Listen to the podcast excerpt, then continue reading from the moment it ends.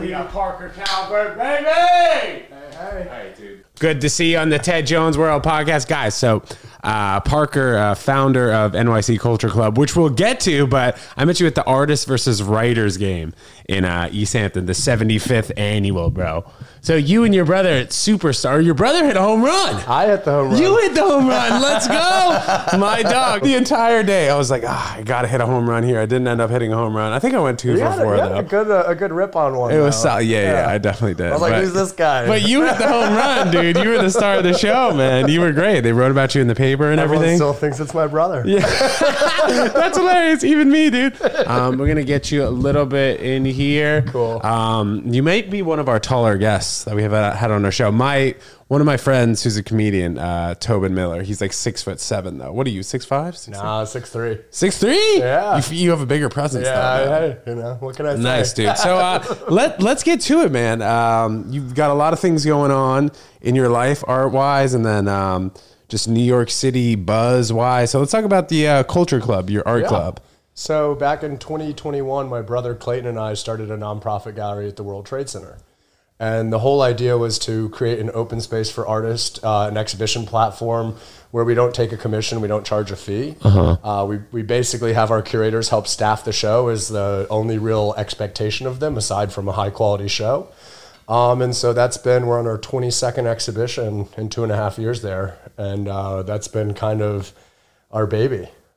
Nice. So in terms of like getting artists to your space, how does that how does that work? Like you talk about events, like is it just basically like from 7 p.m. to 11 p.m. at night, people will come through and check out the art, and then all the artists are there. How does that how does that What's look? nice is that the uh, the space itself is you know you can walk by it 24 hours a day. So no matter what, we you know we can have people able to view shows. In terms of like how we meet artists and how we like bring it all together, uh, it's usually word of mouth. Uh, people just send submissions. We have some different nonprofits that we've partnered with. So. Uh, in the shows that we've done, we've had a pretty wide range of shows, uh, everything from paintings to sculpture, photography, dance, uh, musical performances, everything in between. We've really tried to create a platform um, that really just is about the art and not so much about like the market of the art. What was your original like? What, what's your background? What did you go to college for, and then high school? We'll start from the beginning. Uh, I grew up in New York City. Um, I went to Bard High School Early College on Houston Street, and that enabled me to graduate from George Washington University by the time I was 19. And I got my oh, BA in econ. What? Yeah. So Graduating 19, did you feel like you jumped the gun a little bit? Did you miss pulled a little like Doogie Howser, Yeah, you know? okay. But did you when you were in college? Did you feel like you were like I in felt place like a or full, what? a full blown adult when I was like 12. you know, damn, living in the city, I think really just like I don't, I didn't miss man. anything. So I grew up in the city too. I moved here when I was six weeks old. I always give like the little Jersey sprinkle. So moved here when I was six weeks, and then uh, I went to Friends Seminary downtown. I'm not Oh, sure if you're familiar. Yeah, yeah. And then I went to professional children's school because I was like a traveling tennis player. Oh, that's so awesome. uh, if I needed to leave on like a Thursday, they'd send me the homework Friday, Monday. But you talk about like growing up in the city, like bro, we grew up so fast. Like Yeah. I knew. I know at least 10 kids that were sober by the age of 21. You know what I mean? Like, It's funny they're drinking from 17. I'm sure you do too. Well, I, people are always like, "What's it like growing up here?" And I'm always like, "Well, half my friends turned out amazing." yeah, dude. So true. So, it's true. like it's really, it, s- it, sink like or depends. swim, like know? the taking the subway by ourselves when you're like 12, 13, like going all over the place. Um, but yeah, it forces you to really grow up faster being in the city. So you must have been into art since you were uh, Oh, super yeah. young, right? So we went to middle school on 84th and Park, and so we'd play football next to the Met in the Temple of Dendur.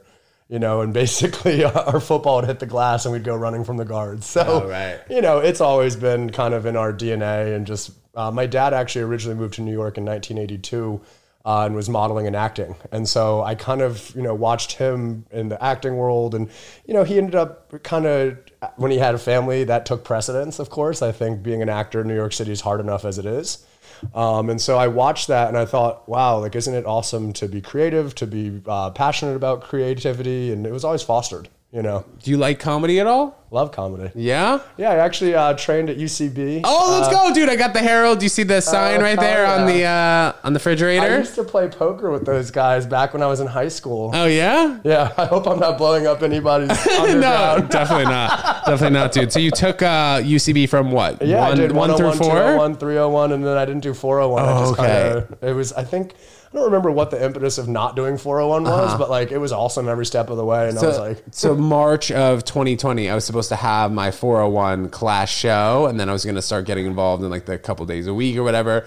And the pandemic kind of or definitely forced me to focus more on stand up. Like I haven't really gotten back into improv just because in the city it's kind of limited. I hear that they're opening up a second city in Williamsburg within the next few months, that so right? maybe I'll check that out in terms of like performances and stuff. But uh, yeah, just stand up comedy has gotten a lot bigger since the you know since the pandemic came back. Maybe we can organize a Ted Jones comedy show at like uh, one of your galleries. yeah, let's talk about That'd it. be dope. We're always open to these That'd things, be you dope, know? dude. Yeah. Nice. So growing up though uh, in the city, like what was your first real recognition of being like, wow, art is fascinating. I might want to do this. And what do you think about NFTs too? Oh, it's, it's two good questions. I'll Part- touch on yeah. the more interesting one first. yes.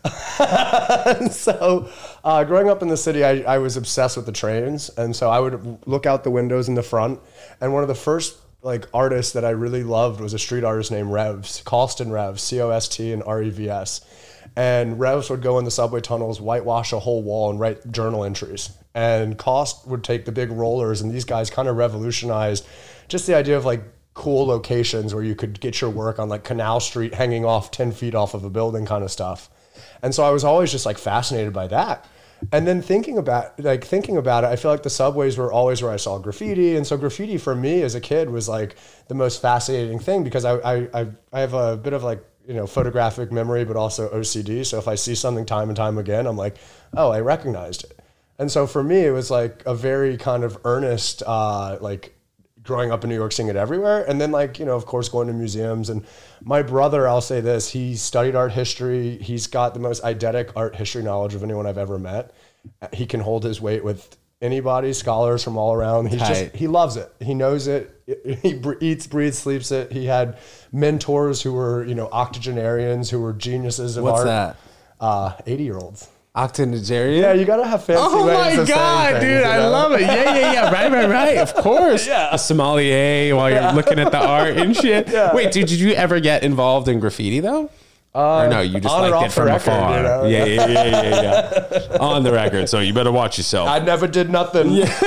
but one of the cooler uh, graffiti, I guess, types was uh, on uh, Bowery. What what number street Bowery was that? The big townhouse. Do you know what I'm talking about? So there's there was that big uh there was that big like bank that was like Yeah, I- graffiti all yes, over it and yes. became supreme. That's what I mean. um, Yes. but the Bowery was like one of the iconic art locations in New York City lore and history for sure.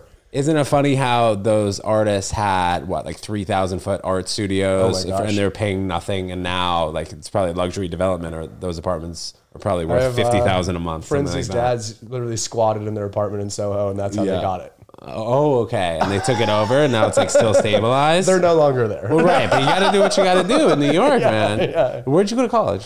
Uh, George Washington. Okay. Oh yeah, yeah, yeah, you talked Yeah. about that. And uh, when you were at George Washington, though, did you were you an art history major? I actually so because of the high school like the program of coming in with a bunch of credits. Yeah. I applied as a freshman. I lived in freshman housing, and the first week there, the advisor was like, "Hey, uh, we can't just ignore these sixty credits. We're gonna give you fifty-two of them."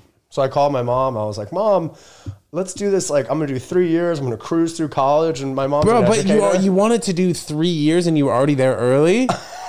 Yo. Well, so hold on. So Yeah. I tell my mom my plan, and so she's got her doctorate from Columbia in education. Cool. And she's just uh, a lifelong educator, and so she was always pushing us just education at the forefront. And so she was like, "Oh no, you're going to finish in two years and take summer courses." And I was like, "All right, yeah, that's what we're doing." So I had back to back to back 18 credit semesters. I took summer courses at City College to make up, and because of the credits I came in with, I basically had a choice of two majors if I wanted to finish in two years. If my mom wanted me to finish in two years. yeah. So I went ahead and did it. And I the choice was sociology or economics. I was far more interested in sociology, but the whole point of it was always to be a backup plan. So originally, I, I mean, I love acting to this day, but that was what I wanted to do when I was 17, 18, 19, get into acting, get into filmmaking. Um, and in a, in a weird circuitous way, you know, it's, uh, I feel like I'm getting closer to, you know, more of that narrative filmmaking kind of point in my life. Okay. Um, because photography took hold. Uh, it was really awesome. I got an opportunity to work in fashion and had never worked with a flash or a strobe or a radio trigger. I had no idea what any of those things were. And so when I got the opportunity, they're like, "Have you ever shot in a studio?" I was like, "Yeah, Yeah, you're like, duh. yeah, no, no doubt." You'll figure it out later. now you'd be like, "Yeah, no cap." I swear I'm not mid. to, to, to, to get back to uh, what we were talking about earlier, NFTs. Did you think that that was going to be like a big part, or maybe in the future it will be? But did you think like a year and a half ago was going to be a big part of your uh, No, I installations not, and I Culture never Club? once uh, thought that it was actually going to be a thing for me Uh-huh. on the like uh, you know saleable side of art. I think personally, I think a lot of like NFTs, you know, kind of will end up becoming uh, part of like the provenance of things. So like when you trade it, it'll be like a deed to a house. Uh-huh. That's like where I see it more practically involved because like I love digital art, I love visual like video art, I love all of it, but as someone who's made a lot of video art, it's hard to get eyes on video art. It's hard to sell video art. It's hard to place video art. So, you know, in the sense of the hierarchy of art, in a lot of ways it's like painting sculpture or like king. And then photography kind of gets lessered. What's your favorite museum in the city? Maybe Oh, in the people city? Um, listening that they, they should go to this museum. Uh, you know, it's funny because I have this conversation with my brother a lot, and it's you know you can't really go wrong. He would probably tell you the Frick, and right now the Frick is under renovation, so until it's actually back in the building, it's not the same experience. Uh, the Morgan Library on 35th and Madison, that's an extraordinary museum. ah, underrated, maybe right? Oh my God, that's a sleeper. Yeah. Okay. Yeah, I love that place. I kind of I lived on uh 37th in Madison. It was like my first apartment with a roommate Oh, cool. out, out of college. Cool. So I'd walk by there all the time and always be like, "Ah, "What's going on in there?" So Bard uh, High School that was an an artsy high school, correct? Oh my God, Okay, so I like I freestyle a bunch of my boys, and one of my go to lines is, "I'm artsy, but I didn't go to Bard." You know, that was like so. I, I sprinkle that in, bro. Well, because that's Bard College really is more of that Yeah, reputation. okay, but, okay. So the early high the high school early college program, you get a degree from Bard College and associates. So I had never even been to Bard College, and I have an associate's from Uh-huh. there. Interesting. What did your day to day look like in terms of being passionate about art? Would you go to museums a bunch? You know what's interesting? I think I was a lot more passionate about like activities at large. So like I'm a very active person from the time I get up to the Yeah, time I go hitting to bed. bombs during softball, Yeah, I'm dude. just like boom, boom, boom. Like I played sports year round: baseball, football, basketball, soccer, tennis, golf. Like I just love sports. Football in the city? just like with friends. Oh, you know, okay, I, I right, played in right, like the asphalt green little league Nice. Got you know should have gotten the MVP. You know? Yeah, yeah. So for me, I uh, I played uh, college tennis at UConn, and when I won the MVP when I was 12 years old in Peter Peter Stuyvesant Little League baseball, I had to decide at that point. It was like between baseball and tennis. I chose tennis because I just hated when people in the out or when outfielders would miss the easy pop up, and I'd be pitching. I'd be like, "Bro, I wouldn't have missed that." So I just go to tennis, and I'd rather everything be my fault Yeah, or yeah. you know or good on that other side. I like that. I, that's one of the things I actually really love about tennis is that it's really all you. Uh-huh. Yeah. You know, I mean, the other person you can let them fail and unforced errors are your best friend. But, Yeah, exactly. You know, I feel like it's one of those things as like a achievement goes. I'm a huge Serena Williams fan, huge Roger Federer fan. Did you go to the Open this year? I didn't this year, but I used to work at the U.S. Open as a kid. What'd you do, ball boy? Now I wish. Oh, you- I worked at the Lacoste store when I was 16. Oh, nice. I got them to hire me. I saw like an ad on Craigslist, and my mom was like. "You should get a summer job." I was like, "All right." Oh, and, and like the two weeks was good for summer. When I went to the interview, they were like, "Yeah, well, they were like, we don't hire under 18," and I was like, "Yeah, but Uh-huh. You were like, "But I was look like, yeah, but like, come on, I was the same height." And I just, I've never like, this is such a funny story now that I think about it because like I went into this interview with this guy Seth. He was awesome. He was super cool, and uh, I sat down knowing that they didn't hire under 18, but I was like, I got to do this anyway. I want to work at the U.S. Open, and they set up like a little shop inside of Arthur Ashe. So it's basically like I could get free clothes. I could like, you know, get or a discount, whatever, and then get to go to the US Open. And so I go to the interview and I, everything, it's a group interview and everything's going well. And like little 16 year old me just like thought to crack a joke with. And they're like, so like, what are the things your former employee didn't like you used to do? And I just told them that the only work experience I had was tutoring. And I was like, yeah, well, like the mom of the kids I work for, she really hates when I show up to work drunk. and everybody in the interview looked at me and I was like, I'm just kidding. I'm 16. Like, You're, "You're like kidding. She loved it when I was drunk. yeah, that- Was it Lacoste though? Was that like right around when Andy Roddick was repping Yeah. Lacoste? Yeah, Is yeah. that that's probably one of the? I feel like that really uh, drove Lacoste, and then because now uh, Djokovic is playing with Lacoste. One of the most awesome things about that experience was that I just had this amazing access to all of the practice rounds. I used to go Uh, yeah. every day. I snuck into a Federer match on the main court. First time I saw him play, he double faulted. I was like, oh, okay. If this guy's double yeah, you saw faulting, yeah, you saw the solar eclipse. The You guy never double falls. yeah, that's hilarious, man. What is your? Um, I know I talked about your day to day when you were younger, but what about now? Like what you run in here? I know you have a short window to do the pod, and I appreciate you for coming, Oh, man. no, of for course. sure. But um, like what? Yeah, what does your day to day look like? Um, you know, I would say every day is different, but has components that help keep me uh, in place. I would say so. You know, I wake up. I, I love coffee. I meditate. You know, I stretch. I'm big on stretching. I'm big on mobility. I love uh, qigong, yoga. I love mindfulness. You know, things that like help me get through the chaos of my day. Yeah, Um, the ca- the the other side of my schedule Uh-huh. is like, I mean, a typical day this week has been three straight eighteen hour days in a row of like nonstop, not even barely eating. is that like a is that like a good amount of travel, like to places in Chelsea, West Village, Soho? if you put like a like a GoPro on me or like a tracker, I would say, but for like delivery guys and taxi drivers, there's far there's probably fewer people doing as many like out you know back forth up down left right because I live uptown. Uh-huh. Our gallery's downtown. I bike everywhere, Citi Bike. yeah, I was gonna ask how I you take get the around. Revels. I take the train. Uh, What area do you think is the best for art galleries now? You know, because we have a lot of West Chelsea, Soho, Yeah. West Village, and then down there, uh, World I Trade mean, I Center. feel like Chelsea. What I like about Chelsea is that it's such a clustering effect. So, like, you have all these galleries that like every artist in the world would kill to be a part of, and then so that brings out all of those people who are like the young hopefuls who have that great energy to be around and who are also like driven and motivated. And so I feel like in Chelsea you come across really like interesting people, and a lot of my friends would be at the opening. So that's where I'd say like most of the openings I go to are. But love the Lower East Side. Tribeca's got a really big push right now. Of course, the financial district. Yes, of course, the World But- Trade Center. Yeah, yeah. Well, we were the first gallery down in the in the World Trade Center, and Yeah. since they've opened up a, a gallery down the hall, and then there's like a three or four new cultural projects uh, down the hall as well. So I feel like we were fortunate enough to like get in with with amazing people who are like Westfield is super supportive, Yeah. Silverstein they're super supportive, and like just having people like that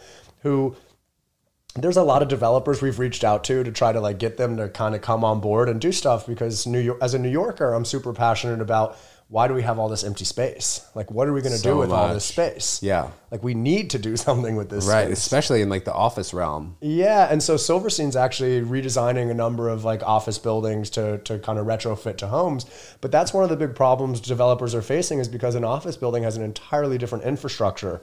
So in a lot of ways, it's almost like you might as well just start from scratch because sometimes it's so difficult to convert like these these like big floors that are designed for desks everywhere. Yeah. and not with like plumbing and electrical and all of that. So um, but yeah, to, to tie it back in, like the so like working with these like the, deve- the developers and like working down there, it's just like a dream come true because these people move mountains. They literally were responsible for the most incredible construction site in, in history. You know, going down there, I'm constantly floored. Yeah. I basically kiss the ground whenever I go to the studio we have. I remember I was there maybe like two and a half years ago, and it seemed like one of the first things that was done was that mural, kind of like in between like all the World Trade Centers. You know oh, what I'm talking about? Oh, I probably know the muralist. I Yeah, know, like okay. there, there, are, there are friends on our floors, and they're just like the community of artists down there is vast. Uh, there's dozens in, in different towers working on different projects. There's just so many uh, creative resources down there.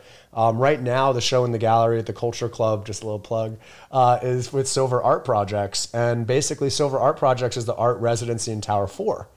And What's an art residency? uh, it's where artists get free studio space, a stipend, and an awesome space on the 28th floor of Tower 4. so what does that what does that look like as an artist? I come in, I have my own canvas, own paint. or- Yeah, you typically would set up your uh, operation. So art, this residency, I believe it's somewhere around like 20 to 30 artists on the floor. So Uh-huh. they all have, I would guess, maybe like 500 to 800 square feet. Okay. And they Wow. basically are, you know, stanchioned off with like a big wall for their paintings Uh-huh. or for their photos or for, you know, their sculptures. And they go there and work and they can, you know, come and go as they please and just Yeah. utilize the space and the resources. So Now I- I know you guys are nonprofit, so how do, like how does an artist apply to get that space and to get Uh, that so, gig? So that's Silver Art Projects, which they have an open call each year, and they get thousands of uh, submissions. and they just take the best ones, And they just and they have a but they have a really good selection committee. So they have some pretty prominent people in the art world like Swizz Beatz and Hank Willis Thomas and a few other like really like knockout people uh, that are on that selection committee. And their director uh, Gregory Thornbury and their their you know their team there with Lily like they're awesome. Like they're very um, motivated, capable, you know, just very passionate, you know. And I think they look at all the submissions for sure. They take it all very seriously. I know, you know, it's like anything with these platforms. It's we all wish there was more of it to go around.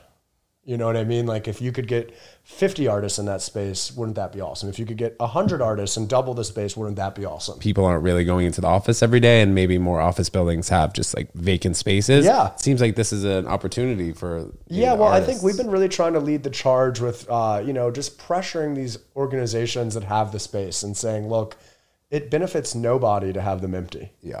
You know, really, maybe you get a, a tax abatement or some write off because it's a loss for you, Yeah, perhaps. right. But like, it's also a loss for everybody. It's a loss for the community. It's a loss for New York City at large. And so, you know, I have, we have the fortune of having seen New York in the 90s.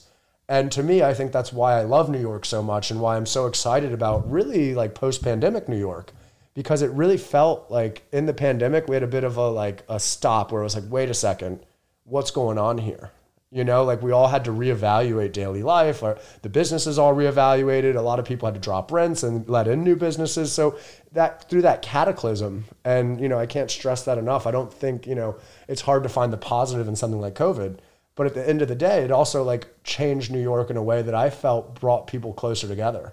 Like it created opportunities that weren't there before. So ultimately, it's kind of like all my friends who stayed in New York during the pandemic, all of them came out like light years ahead of if if that hadn't happened.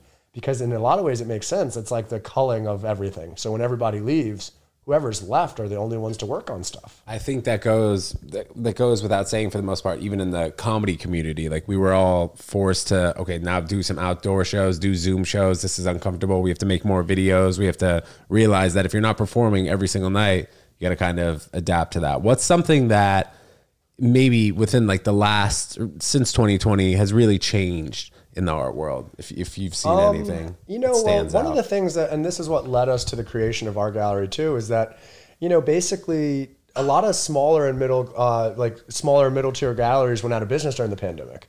So that took a lot of the ecosystem out of the art world. So you have like the the blue chip galleries that everybody knows by you know their single name monikers. You know, it's like Zwirner, Gagosian, Hauser and Wirth, and those businesses are recession proof right? Like they have such deep pockets and coffers that they can just sit here and never sell another piece for 50 years. Is that because they would potentially represent an artist in a painting that costs maybe a million dollars and then they make money off They that? don't really build careers.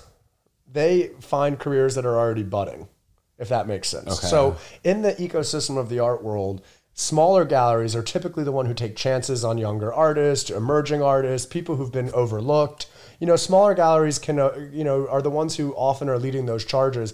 Bigger galleries often kind of wait until people have those sales records where they can look at them as an investment and, you know, kind of that financial side of the business. Yeah. And so they don't really, a lot of the major galleries, with exception of, you know, some of them, a lot of them don't really build careers as much as they kind of watch so, someone who's already budding, get in at the right time, and then help build. Right. So they open up institutions for people, they get them great collectors, they expand them to a global network. but So the Culture Club is really building artists, correct? that's the whole goal. So we've shown 285 artists in the three years, almost three years we've been open. Oh, so how, how many artists are in the gallery at a particular time? 10 to 12 is probably like average. And it's just one piece of theirs. Usually, we have a fairly large space, so it's uh, just about two thousand square feet, and so it's deceptively big. You know, right now in the show, it's uh, there's you, any show could have between twenty to sixty pieces. Okay. So we've had full scale murals that we brought in and put on the walls. So it's a really, you know, compatible space for whatever the vision of any show would be. Um, but also, you know, I think when we when we show artists, we want to we want everything to be cohesive. So it's less about how many pieces an artist has in a show, Yeah. and more about the show making sense. And so one of the things that we've been really fortunate to do with the Culture Club is hand the reins of kind of uh, curatorial duties over to the curators that come in and propose to us. So people bring in their roster of artists. So how in- does that look just before you get on? so like, a curator comes in and they say, "Hey, I've got this great proposal for a show.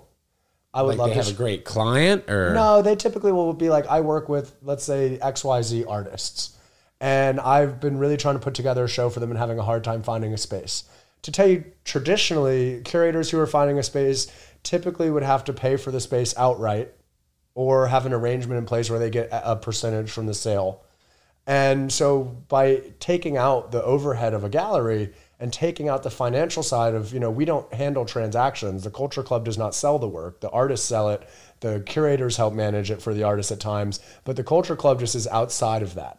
Because our whole thing is the exhibition side of it. We want people to be able to get eyes on their work, to get their work out there.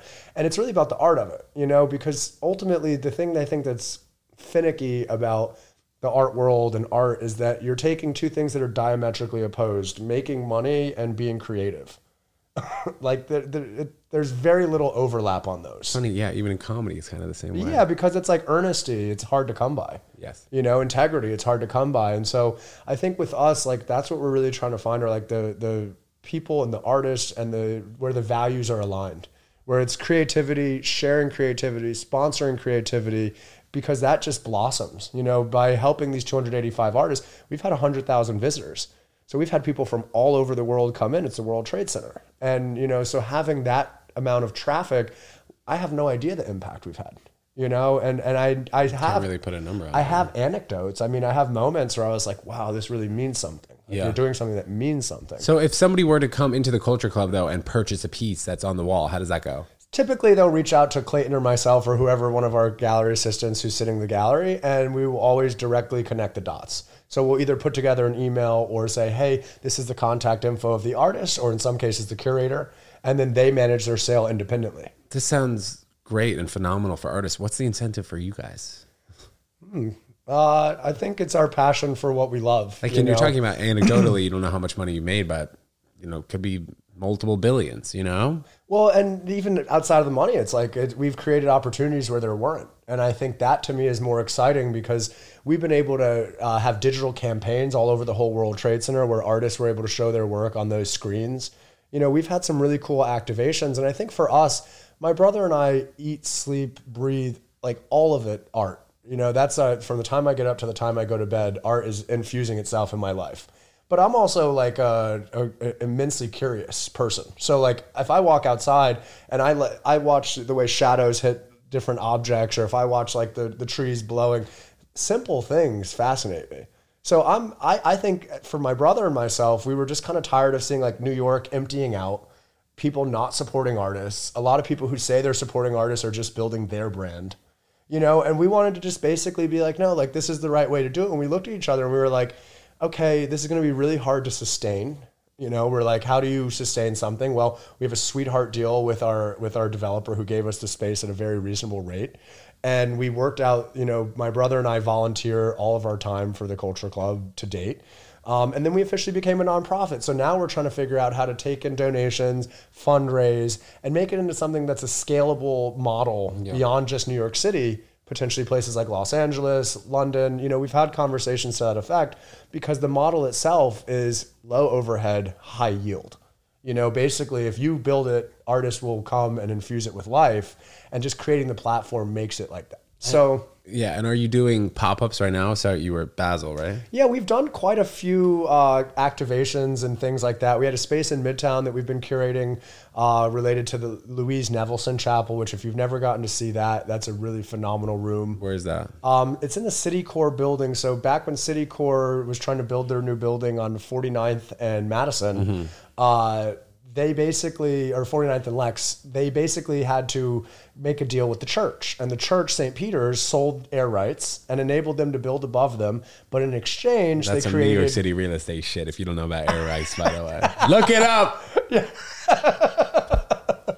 Go ahead. Uh, yeah, no, of course. And so basically, they had to sell it and make it so that it was a public space for people.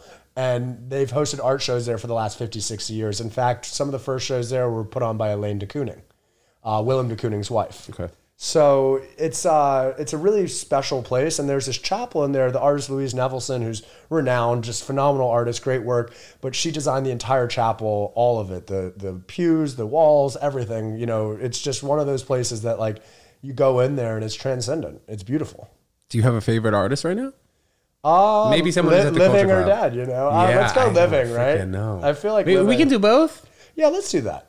Um, it's funny because someone asked my brother the other question the other day, and he just That question. he started rattling off. But yeah, I feel like that's an artists. annoying question too for someone to ask really. you. But we're on a podcast, dude. So, So, I think it's super insightful, you know, because Yeah. like one of the questions that I, and I'm gonna I'll pivot back there in a second, but I think you'll like this. So one of the things about um, you know if you're ever at a stagnant room of conversation, I always like to ask people like you know if you could come back as any animal, what would you come back as? And you can come back on that. You can think about it because I feel like these questions have incredible insight.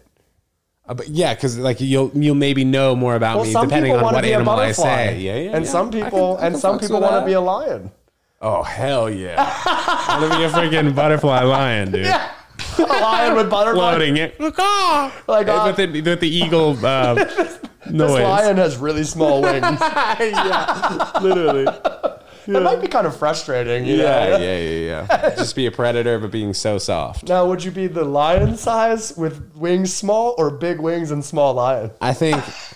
I don't. Yeah, I gotta get. I gotta think about Griffin. that. So yeah. you want to be a griffin? Yeah, yeah, exactly. Got it, Harry got Potter. it. Yeah. Yeah. But yeah, so I feel like that's the same thing with artists, right? Like if you ask my brother, he talks about like David, uh, he talks about uh, Michelangelo, Raphael. You know what's funny? He might not have even said David. I love David. He loves David, but like he's very much like opinionated on what is critical in art. And for him, people like Rembrandt, Vermeer, uh, these people painted feelings. You know, they were able to paint whatever they wanted, but it, it's accompanied by an emotion. And a lot of people who don't really participate in art the way that we do, I would say kind of can see something that's done photorealistically and be like, oh, that's incredible. And it is. But it's not the same thing as a piece that like transcends your emotions and brings you to tears or makes you feel feelings that uh, are just extraordinarily powerful. And my brother, I would say, has those experiences regularly. He gets goosebumps, he gets, you know, chills around art. It's rare for me to have that moment. And when I have it, I'm like, oh my God, this is like, this is something. And to talk about artists that would be dead and alive, do you Yeah, get, so- you get so like that around those? I'll say this, artists? like, uh, yeah, it really depends. Like, I've been in some. So Keith Haring is one of my heroes. I just, as a New Yorker, like, I remember seeing his work in the city.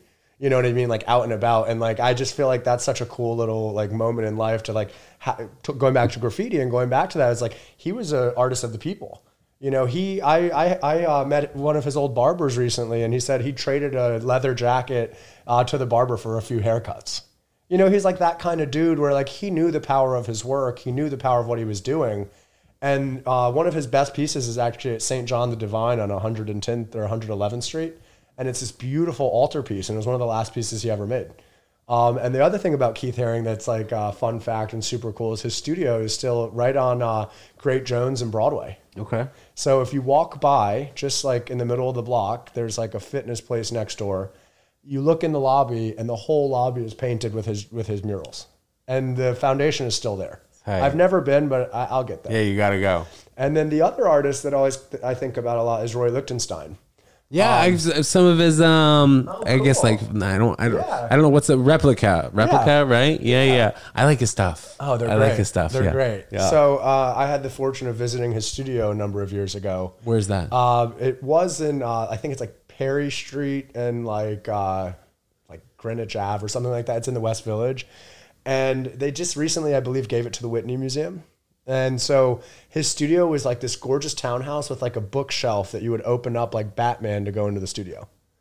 And his studio was left the way he left it, which was extraordinary just to see like his meticulousness, like his process, but also just like this amazing. It's right across from Westbeth. Do you know the artist housing down there? no, no, no. Okay, yeah, Westbeth. It's like uh, they've ha- helped create housing for artists for decades, and so he was like right across the street, basically. What do you think about Banksy? The, Res- the- respect. The New York Got legend, a funny right? Banksy story. Give us a peek. Ed.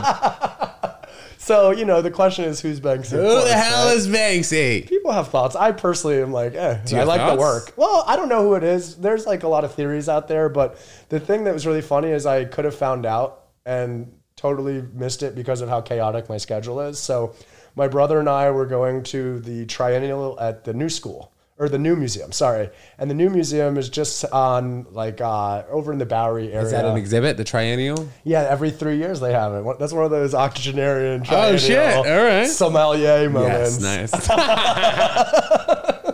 So, in any event, uh, we were going there and we were in a rush. So we were late, uh, perpetually late. I apologize to my grandfather. you were early today.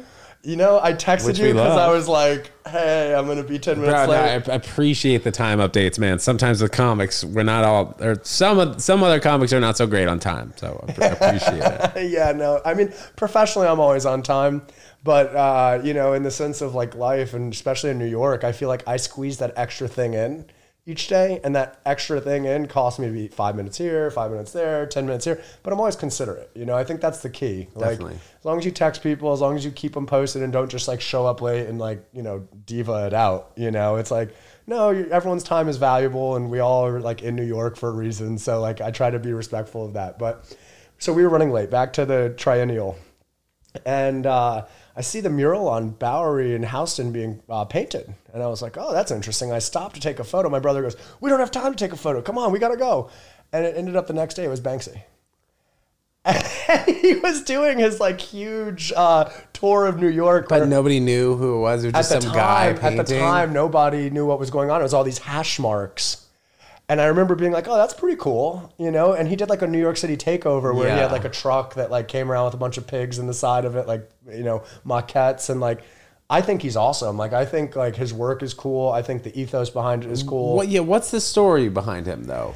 As Like, far as I can all- tell, why do we all like, care? Uh, you know, I think a lot of it is the messaging. You know, it's like the the iconic image of the protester with the flowers.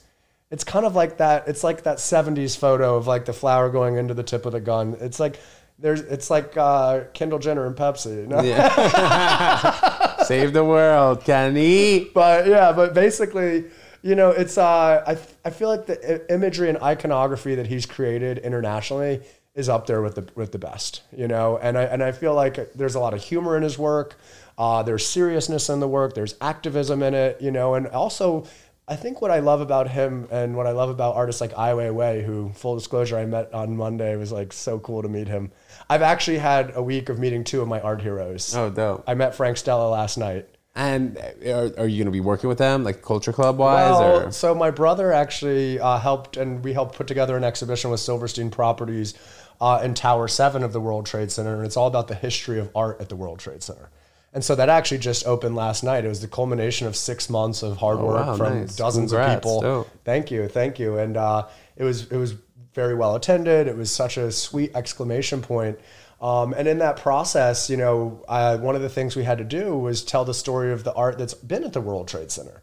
And so when the Twin Towers, you know, back in uh, let's say like the 90s, they had quite a lot of artists who were in residence already there. So there's a history of it down there, which I find awesome.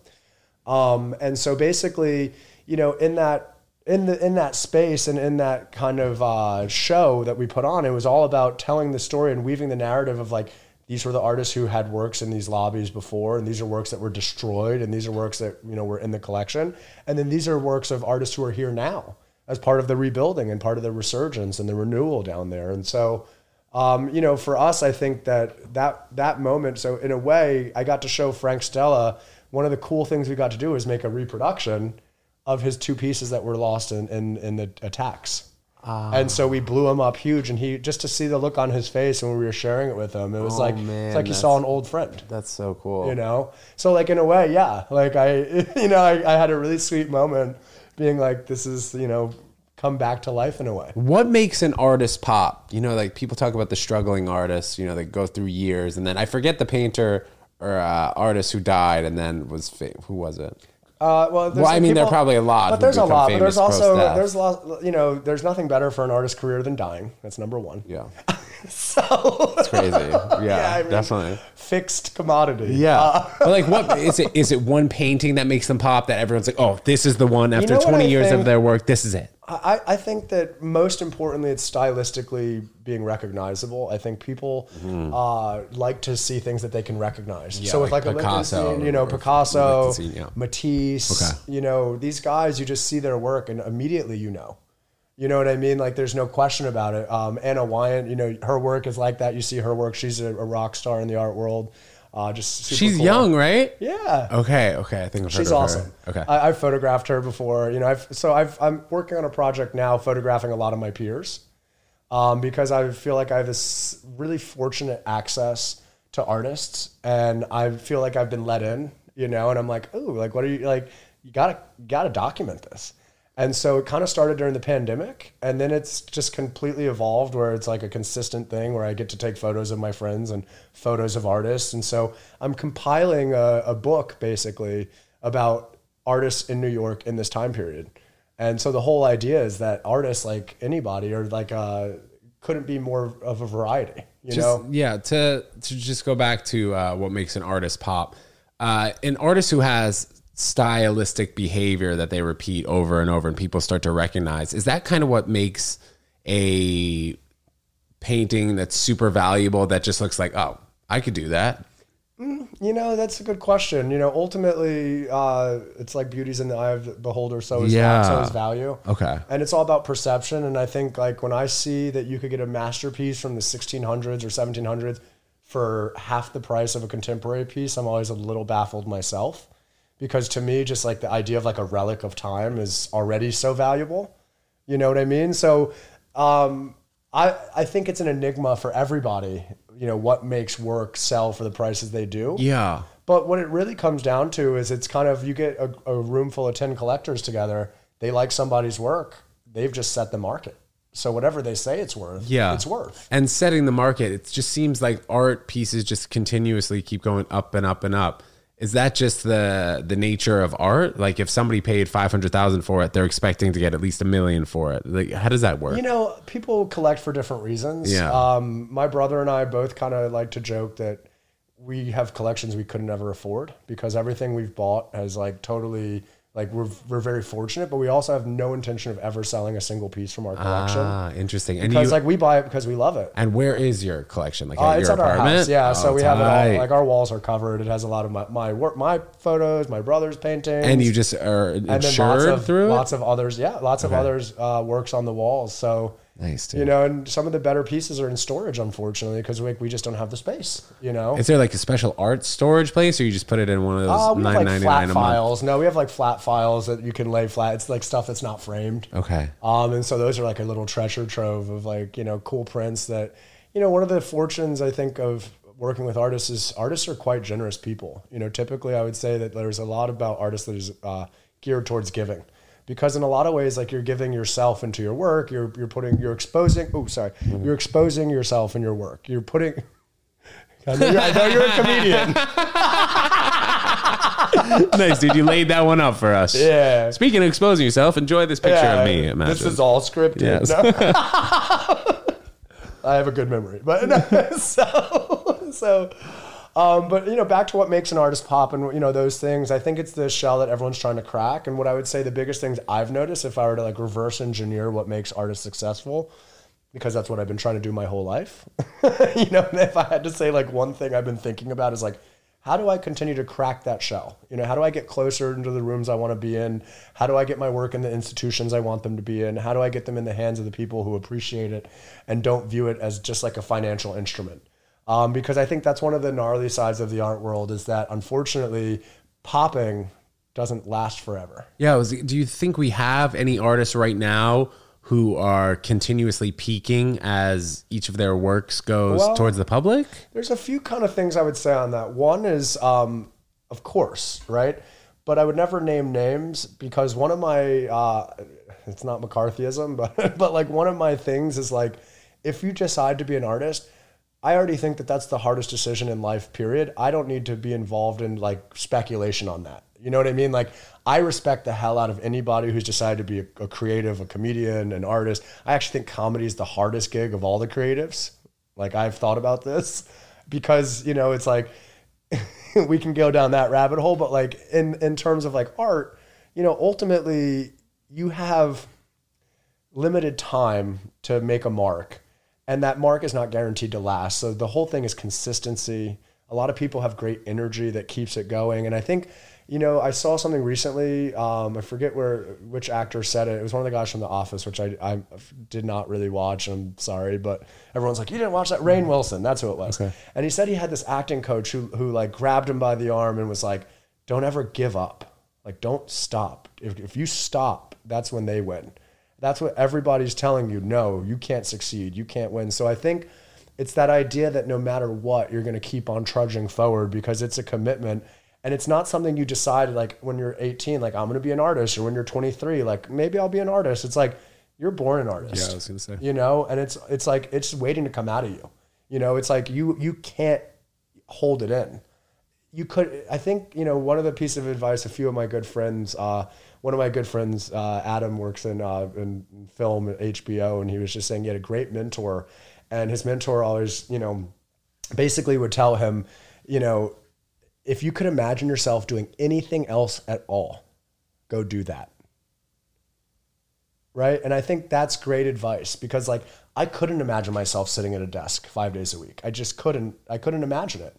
And I respect people who do, and I respect all the reasons people have to hustle and grind and do what they have to do. But I've had to hustle and grind, and I've done all sorts of paying the dues, and I'm still paying dues. You know, I'm about to be 35, and I feel like I'm just getting started.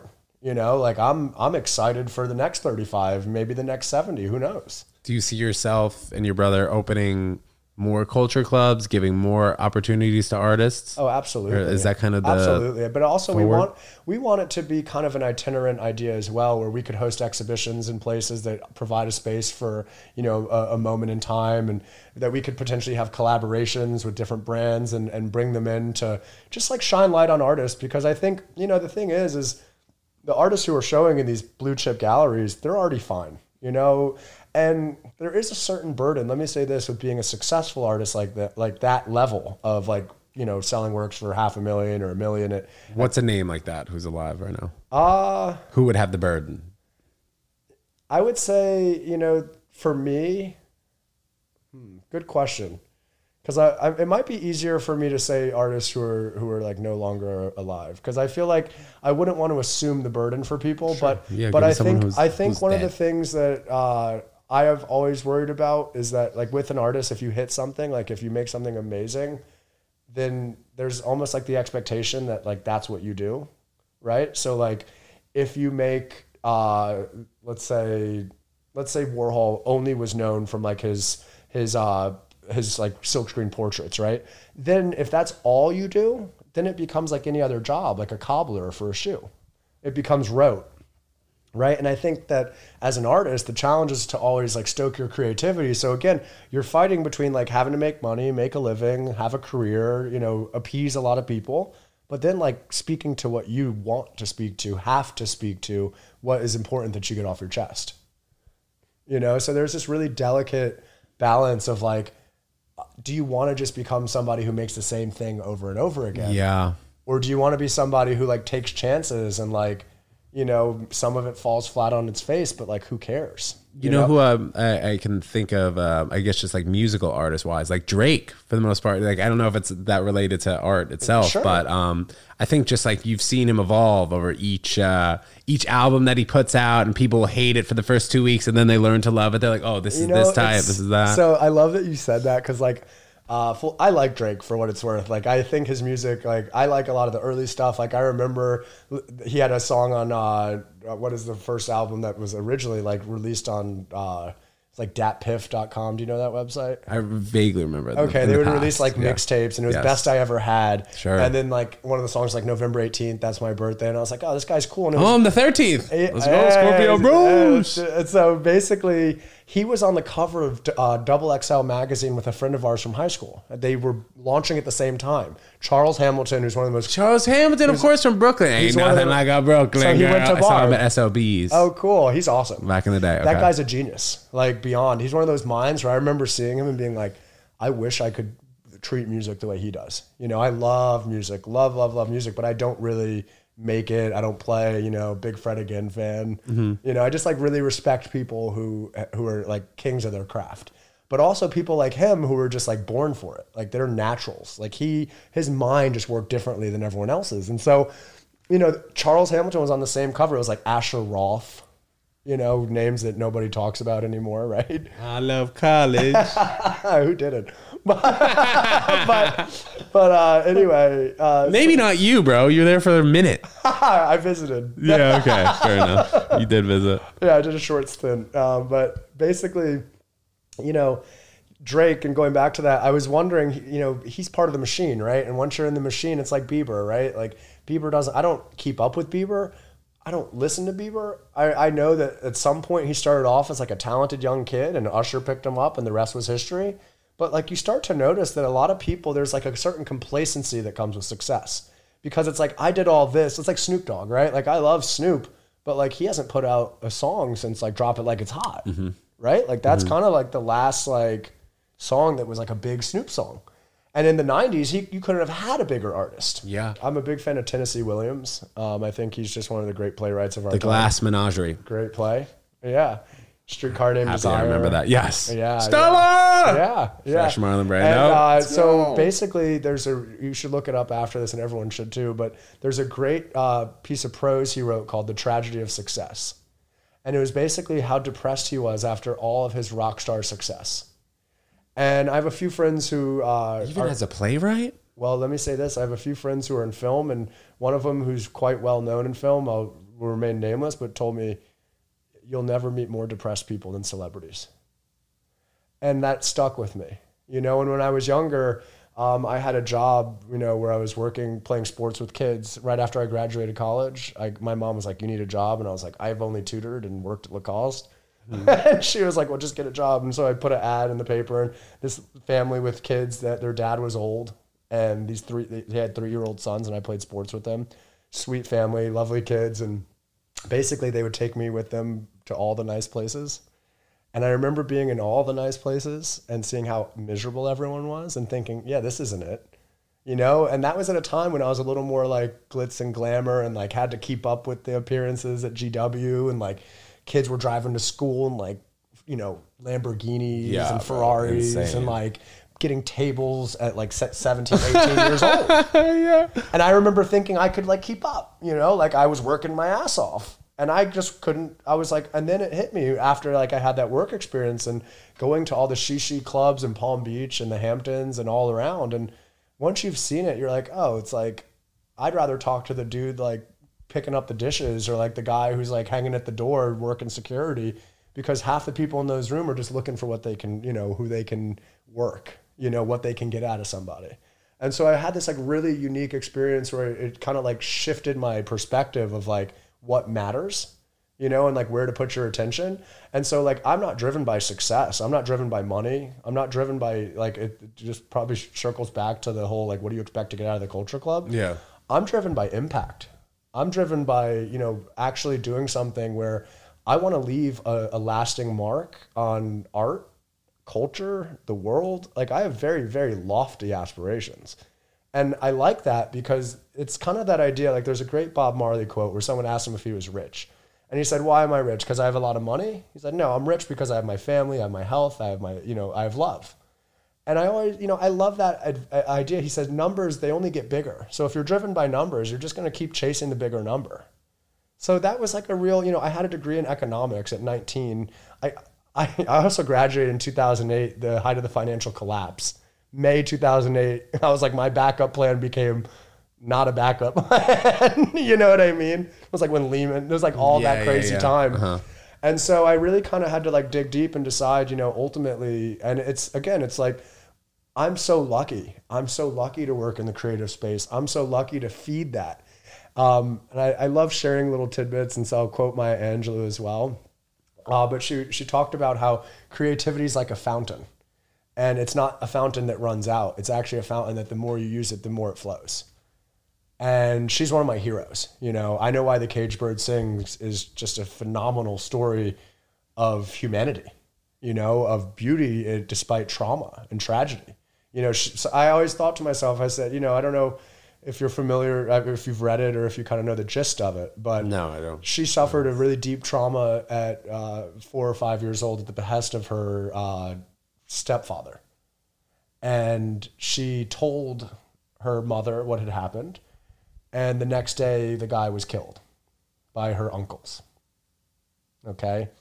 And she didn't speak for the next year or two at all because she thought that her voice yeah. had caused it. Oh, my. And so that's why it's called I Know Why the Caged Bird Sings. You know? And so her life became this mission of just fighting the good fight, you know, just like creativity at the forefront, you know.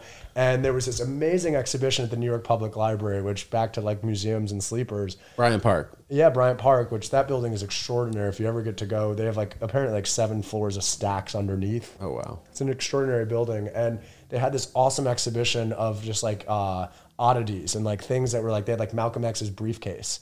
They had like a original Albrecht Dürer, like huge wall, like lithograph. Like they had all these like really cool stuff and then one of them was her original manuscript for I Know Why the Cage Bird Sings. And it was just like a yellow notepad, you know? And I think that that, you know, so many, this is great advice for creatives, but like we all put impediments in our own way.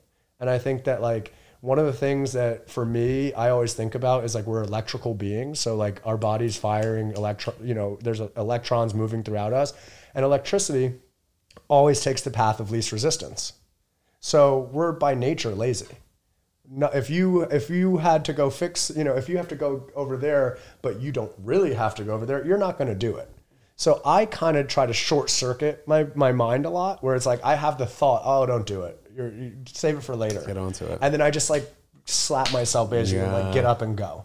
So I, I think that way about a lot of things that like, you know, life is full of challenges. It's full of unpleasantries.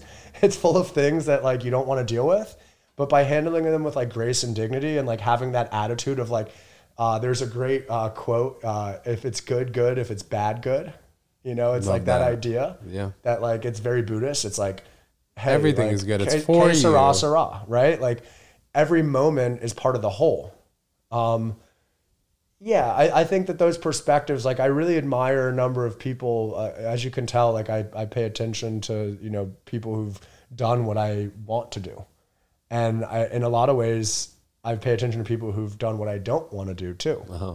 Because, you know, I read biographies on Rockefeller and Vanderbilt to be like, how did these guys become who they were? And then I saw, and I didn't finish either book. I got to the point where I got the information and I was like, okay, that makes sense. you know what I mean? And I could share those anecdotes at a later date, but like, yeah. fascinating, you know, fascinating because I think our culture, and it comes back to this like kind of full circle conversation of like, our culture is hyper focused on celebrity, hyper focused on materialism, hyper focused on money, right? And at the end of the day, it's like money is a tool, right? It's not the end, it's not the goal. It's it's like you know what I mean? So it, it's like anything where you know I, I liken it to like fire, right? Like fire can burn houses or it can make a meal, right? Water, you can drown or you can swim we live in this world where we're on screens all the time. We pro- I wake up and look at my screen. I go to bed and look at my screen. And I'm addicted to my phone. Who isn't? It's the primary resource you use every day. It is such a phenomenal tool, but you have to be in charge of it, right? And so I think one of the things that I really am like very fortunate. I feel like at this age to have a grasp on is materialism. I wear this basically as my like uniform. Yeah, yeah, same. Yeah.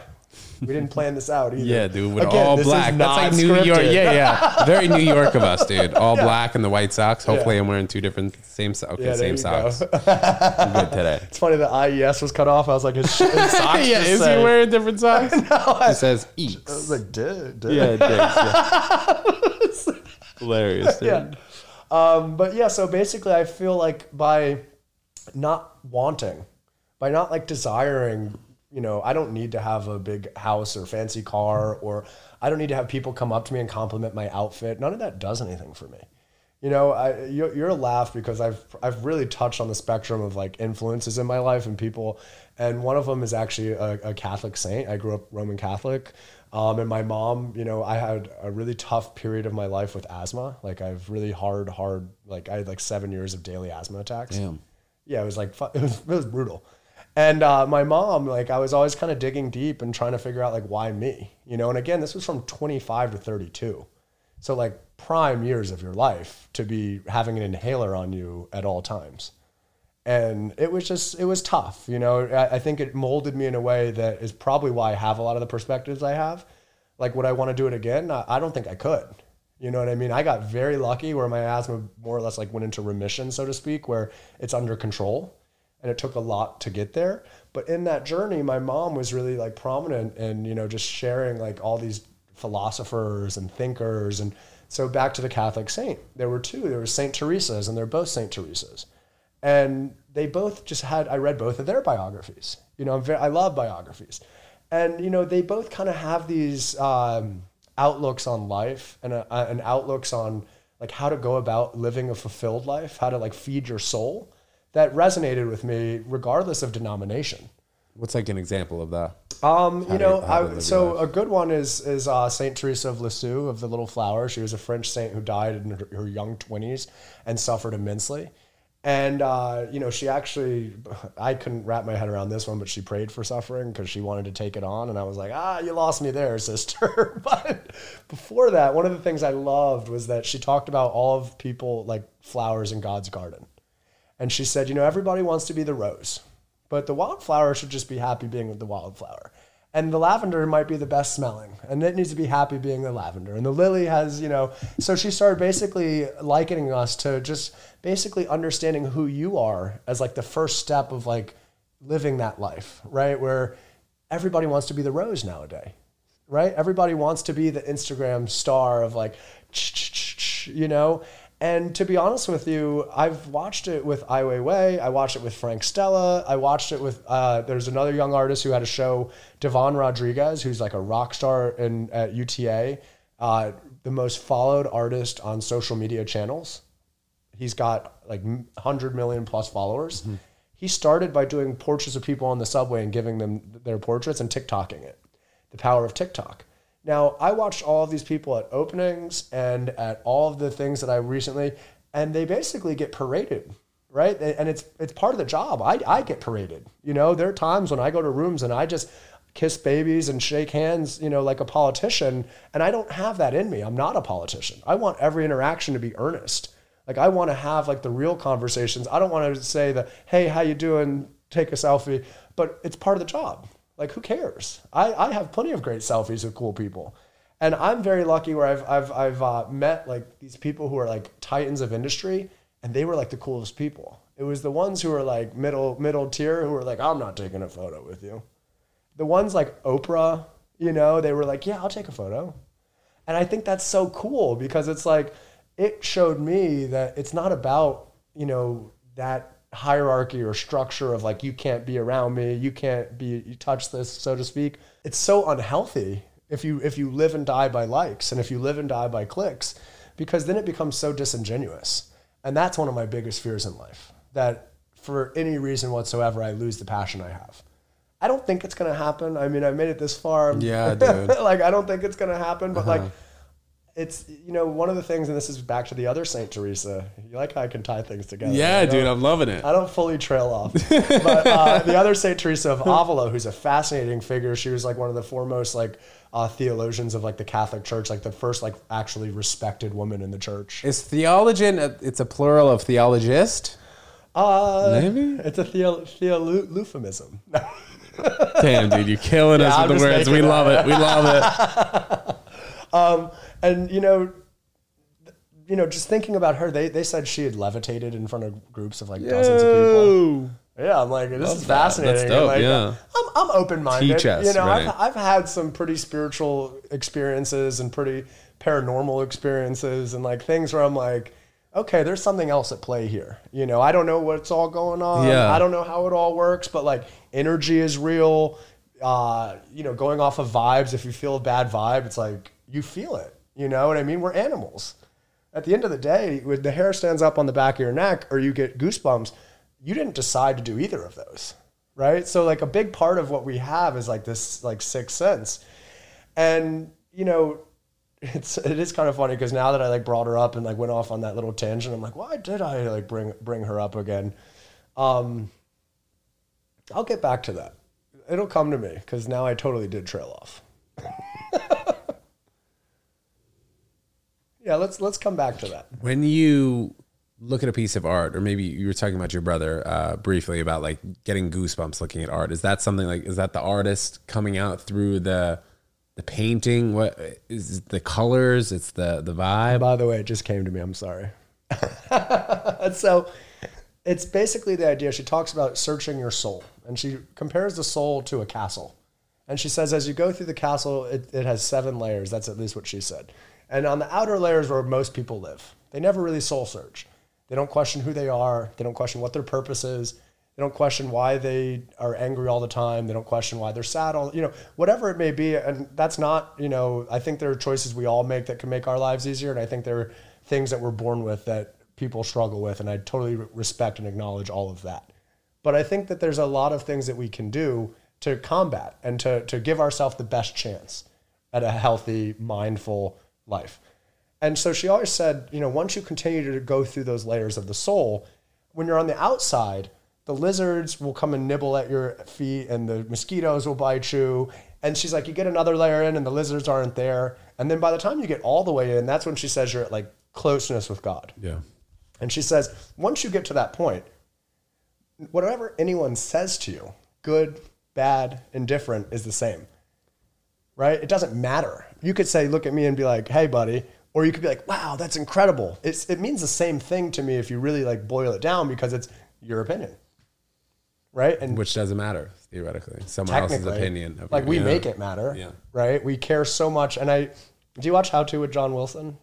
Yeah, I have. I watched the um like the beginning of the first episode of season two, but season one was phenomenal. I loved it. Oh, so was good. great. I love that guy. For those of you who don't know what we're talking about, like he will put a like a, a five second clip on a screen and then he'll describe it in a way that is related to that scene, but it's not exactly what's going on. Like a guy will be um, a street vendor in Central Park will be giving a hot dog to someone and he'll be talking over it and he'll be like, you know, it is always a good thing when you're giving out free food to people, but it's not free food. It's something like that to kind of describe it very vaguely. Yeah, yeah. He's like a New York documentarian with great humor. You know? Exactly, yes. He's just like he's Sure. he's observant and he's he's got a great way of tying it all together. And one thing recently that really hit me as like a really good point of inflection was, uh, and I won't give away the last episode at all, but it's just about cryopreservation and people who pay to have their bodies frozen. Walt Disney. Ted Williams, right? And so I think that's the dumbest thing in the world. First of all, I wouldn't even want to come back after like after I'd been frozen in a vat of water or you know formaldehyde for de- decades, centuries, etc. That's true. But then I gave myself the mental prompt of all right, let's assume that it's even possible. Big leap, okay? But let's assume it's possible and you come back and you're in a room full of like people who look like you or don't look like you whatever and they're all looking at you judging you. Would you care? Like, would you care what people in the future who you never met and you were popped into a room with them were like, oh, can you believe this is like how? Well, if you're Ted Williams or Walt Disney, maybe you might care. Well, because their egos couldn't be bigger. right? But I think that's the biggest thing to combat. Like artists have egos. A healthy ego is like there's no way around having an ego as a creative. Like every creative has an ego. So I'm not saying that like you know that you can ever truly overcome that. I mean, Buddhism thinks you can, but I think like ego, you know, ego can serve you, but it can also hinder you. And I think one of the things is is like a lot of people who've accomplished or achieved, they kind of feel like their opinion is more valuable than others. When at the end of the day, it's like if you walk into a museum and you want to know about the art, you could ask the person walking around giving the tour, or you could ask the security guard because they're there every day ah. listening to every tour. Shit. You know what I mean? So like it's one of those things where like some of the most interesting people I've ever met in my life are taxi drivers. Yeah, they know everything. Yeah, and They like sometimes I start talking to them and it's like I can tell they're not vibing. I'm like, all right, cool, I tried, but Yeah, right. I'm Definitely like, not. yeah, you're just trying to get through the day. Like Yeah. some of those dudes, I mean, they also inspire me. To be honest with you, I talk to so many of them, and the number of those guys who work six, seven days a week, 12, 15 hours, a lot of them, It kind of kicks me in the butt every time I think about it because I'm like, oh, like anything that you're frustrated about, any of your problems, any of the things that are like weighing you down, pale in comparison to having to, to suffer, you know, 40 years of sedentary lifestyle so your kids can have a better life. I respect that so much, you know, and I think that like that's one of the things I admire. Like I admire hard work, I admire like passion, perseverance, but I also admire sacrifice. You know, people who are able to look outside of themselves and say, "Hey, I'm doing this so my kid has a chance." And we see that a lot in New York, you know, looking at small business owners who are at the deli seven days a week, 365 days a year. Yeah. You can really see it, you know, if you Yeah. just take a second It's to the hardest working city on the planet. From, yeah. There, there- there's no mind. doubt about it. You know, one of the things I laugh about, you ask people, "Oh, how you doing?" They go, "Oh, I'm so busy."